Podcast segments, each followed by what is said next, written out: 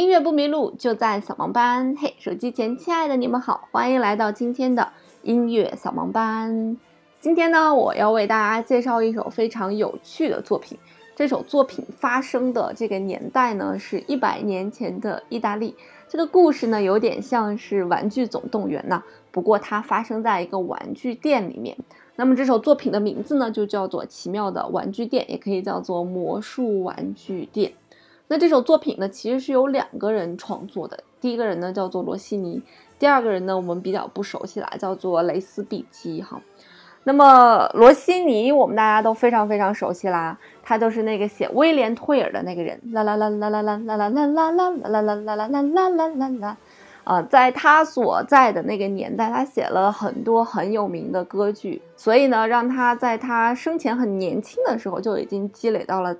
足够的财富和名誉。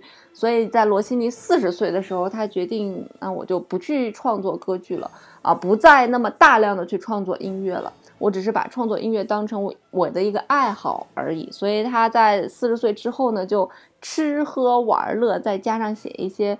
非常短小的钢琴的一些小品。那在他吃喝玩乐的过程当中呢，也发明了一个至今，呃都非常非常火的一道菜，叫做罗西尼牛排。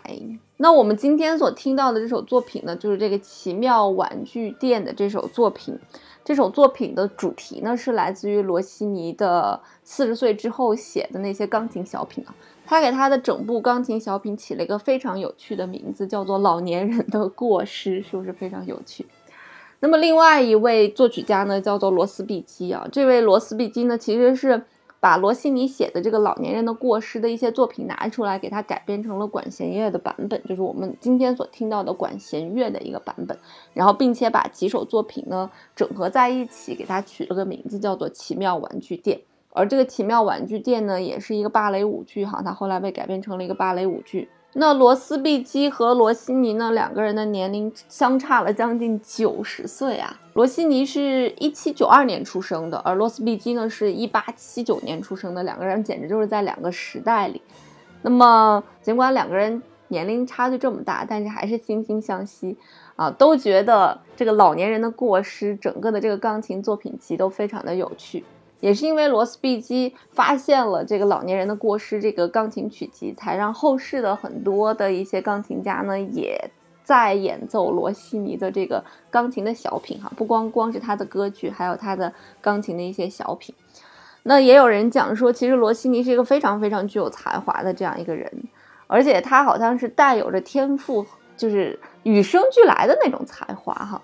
呃，所以如果他在四十岁的时候不去停笔，就一直写下去，写到死，那有可能他的这个在现在在艺术上的成就会超过贝多芬。那奇妙的玩具店讲的是一个什么样的故事呢？其实这个故事听起来有点像是一个浪漫的爱情故事一样，啊，就是在这个意大利的海岸边有一家玩具店，玩具店就来了一个美国的家庭，哈。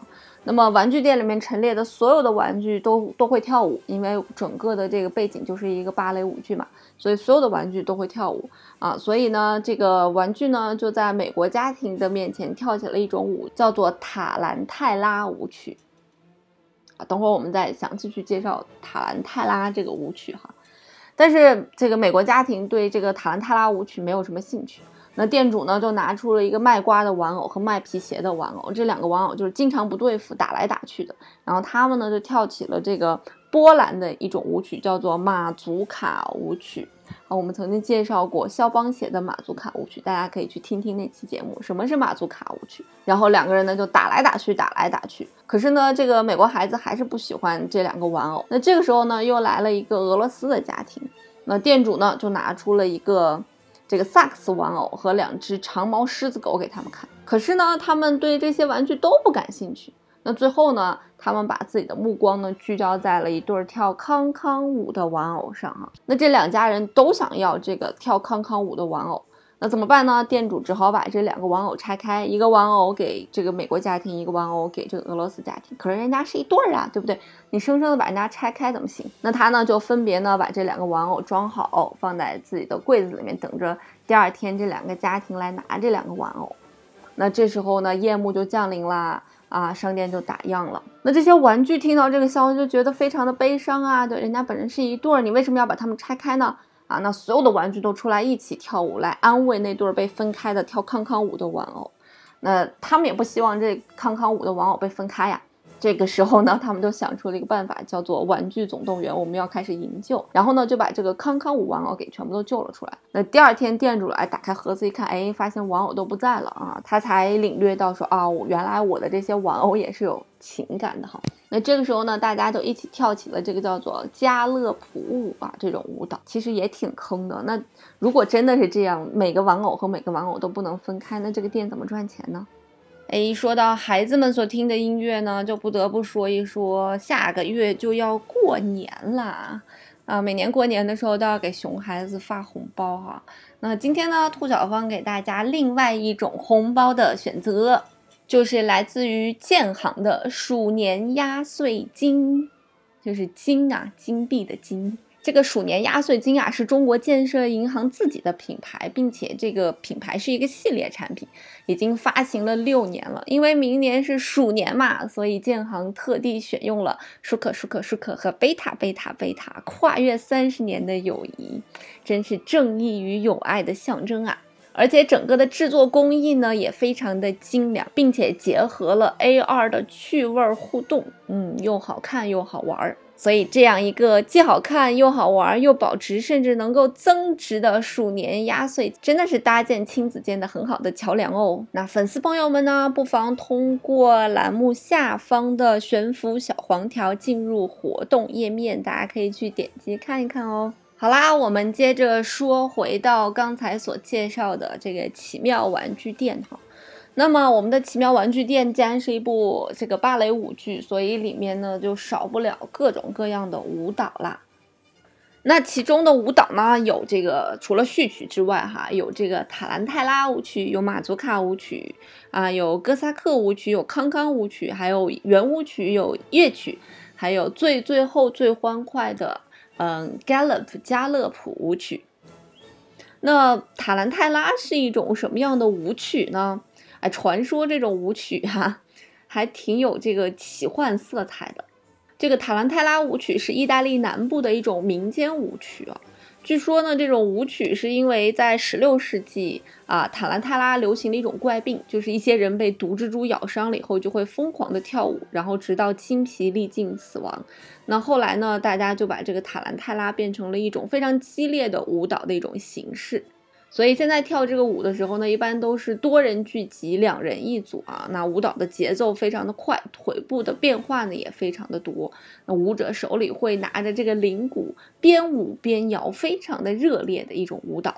所以用这种非常热烈的舞蹈呢，也营造出来了乐曲的一种狂欢的一种气氛。而马祖卡舞曲呢，我们原先也介绍过哈，它是来自于波兰的一种舞曲。那么这种舞曲呢，就是非常的轻盈，非常的这个飞快以及轻盈，而且绝大多数的节拍呢都是以三拍为主的。其次呢，就是这个康康舞曲啦。康康舞曲我们之前也介绍过，大家还记得那个来来，我是一个水果果果果果果果果果果果果啊，这个地狱里的奥菲欧啊，里面的一段非常著名的康康舞。那么康康舞曲呢，也是一种非常非常欢快的一种舞曲。也不知道这个这个舞曲为什么会流传到这个法国的红磨坊，变成了一种粗俗的一个代名词啊，就是，呃，女舞者要把这个腿直接抬高，就是一百八十度啊。就面向观众一百八十度抬到耳边，啊，再变成了红磨坊，甚至说法国的大腿舞吧，就是由这个康康舞曲，呃，来做背景音乐的，那也叫做康康舞曲。而我们这个奇妙玩具店里面的这首康康舞曲，其实也是罗西尼献给奥芬巴赫的一首随想曲哈。那在整个乐曲的最后呢，大家跳起了加勒普舞曲。那么这个 Gallop 这个舞曲，那是来自于德国。它的原意就指的是马奔跑的意思啊。它作为英文的这个单词，其实也有一种这个快跑、迈开大步跑的这样一种意思啊。那它也是风靡巴黎啊，一般都会是舞会的压轴的曲目。所以这首加勒普舞曲也是咱们整部芭蕾舞剧的压轴的一部作品。那剩下一些比较舒缓的舞曲呢，比方说夜曲呀，或者这个圆舞曲呀，啊，我们就不在这里去介绍了。大家呢可以自行去聆听。那我们整个的奇妙玩具店呢，应该是有十十五首作品才对哈。啊，包括了序曲呀，以及呃中间夹杂的一些舞曲，以及最后一些落幕的音乐。那在大多数的播放平台上面，大家都可以搜到这些舞曲，所以都可以去听一听。那我们在节目的最后呢，会把整首作品的序曲放送给大家。好啦，那今天的节目呢就到这里要结束了啊！如果大家想要为孩子或者为自己购买这个建行鼠年压岁金的朋友，不要忘记点击节目下方的悬浮小黄条，活动的截止日期在呃二零二零年的一月二十日，不要错过喽！音乐不迷路，就在扫盲班，我们下周再见啦，拜拜。